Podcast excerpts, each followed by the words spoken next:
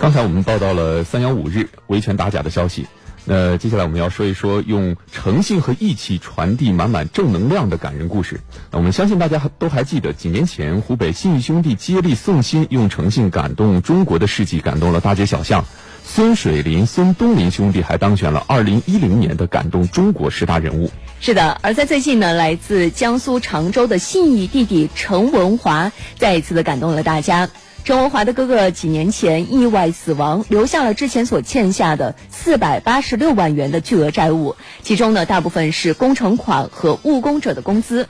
面对这突如其来的变故，弟弟陈文华主动的站出来，坚持替哥哥偿还这些巨额钱款。我们一起来了解一下。今年五十岁的陈文华是江苏省常州市竹哲镇人。早在十五年前，陈文华曾跟自己的二哥一起在无锡做建筑工程，两人吃苦耐劳，攒下了些钱。二零一三年，陈文华由于身体原因回到了家乡，经营养老院和农庄生意。当年年底，兄弟二人以对合伙的生意进行了两清，两人无账务钱款上的关系。然而，二零一四年九月，陈文华的二哥在开车时发生意外，猝然离世，这给陈家带来了难以承受的打击。但更让人头疼的事情是，哥哥离世后不久，家里陆续来了不少讨债的人。你哥哥这个欠款都是什么样的欠款？呃，绝大部分是农民工的工资，还有有的是小包工头的那个工程款，就是四百八十六万多一点。四百八十六万多。嗯，这个欠的是您跟你哥哥一起欠的，还是他个人欠的？他个人欠的。陈文华坦言，这笔天价欠款里主要是工程款及务工者的工资，基本上都没有书面证据。除了少部分借款他知晓外，大部分欠款他并不知情。当时周围就有人劝说陈文华不要认这些烂账，连自己的妻子一开始也不同意。嗯，一开始嘛，我也。不怎么支持吧。后来我老公也 也劝我，嗯，说人家怎么怎么的，呃，做挣钱也不容易，对吧？后来嘛，我想想嘛，也是。我们要是以前在外面打工嘛，要是人家欠我们的钱拿不到，我们心里也不好受，是吧？嗯，后来我又就支持他了吧。不认嘛，怎么说呢？因为农民工出去打工嘛，确实是不容易，因为他。一家老小的开销，他就指望着他，就是说这么点工资回家过过日子的呀。他们这点钱虽然钱不多，每个人算起来是不多，但是呢，对他们家里的影响是很大的。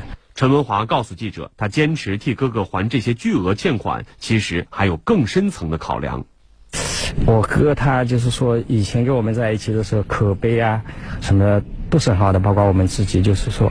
但是我想想，总不能说就是说，嗯，因为这个事出了以后，就是说让他活着的时候倒没骂名，死了以后给人家留个骂名就是，而且我可以这样说的，光死了以后他自己留下骂名倒好小事，就是包括和我们后面的子孙后代啊什么，嗯，都会有影响的。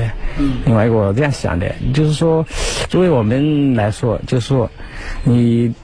留点资产，留点金钱，给自己的子女，固然是很好啊。嗯。但是我想想，就是说，还是踏踏实实做人，诚诚心心做事。嗯。就是说，把这个无形的资产留给子女，其实我想对他们的一生反而是帮助更大的。其实，为了偿还这些钱款，陈文华卖掉了自己的房子和农庄的股权。四年多来，他已经陆续还上了哥哥欠下的三百多万元。陈文华与每一位债主制定了详细的还款计划，还在自己的电脑上列了一张表格，其中明确了各种欠款的还款日期和数据。那您这么多钱都是怎么还的？呃，自己因为，那每年还有点经营上面有点收入，然后我就是卖了无锡那个时代国际的一套房产，另外我就是那个农庄上面，嗯。转了百分之九十的股份给别人，就是像这几年下来呢，已经还掉了三百多万。陈文华介绍，除了变卖多年攒下的资产，自己经营的养老院每个月还能结余两万块钱左右用于还钱。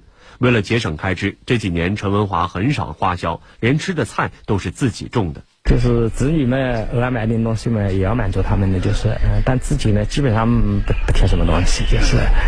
嗯，至于说一家人出去到饭店里吃顿饭，几乎是没有过。您身上这件衣服什么时候买的呀？这件衣服应该好几年了吧？有好几年，嗯，我想不起来了。陈文华计划剩下的一百多万元，他最迟在两年内还清。等把哥哥的欠款还完，他最想做的是带家人去旅游。嗯，等到账还完了以后嘛，人家说话说无债一身轻呀，嗯，正好借此呢心情也比较舒畅的，嗯，出去旅游旅游看看转转，嗯，就是因为你那个时候出去的话，跟任何时候出去，他那个心情是不一样的，因为你到那个时候出去，你看到什么东西都是最美的，就是说。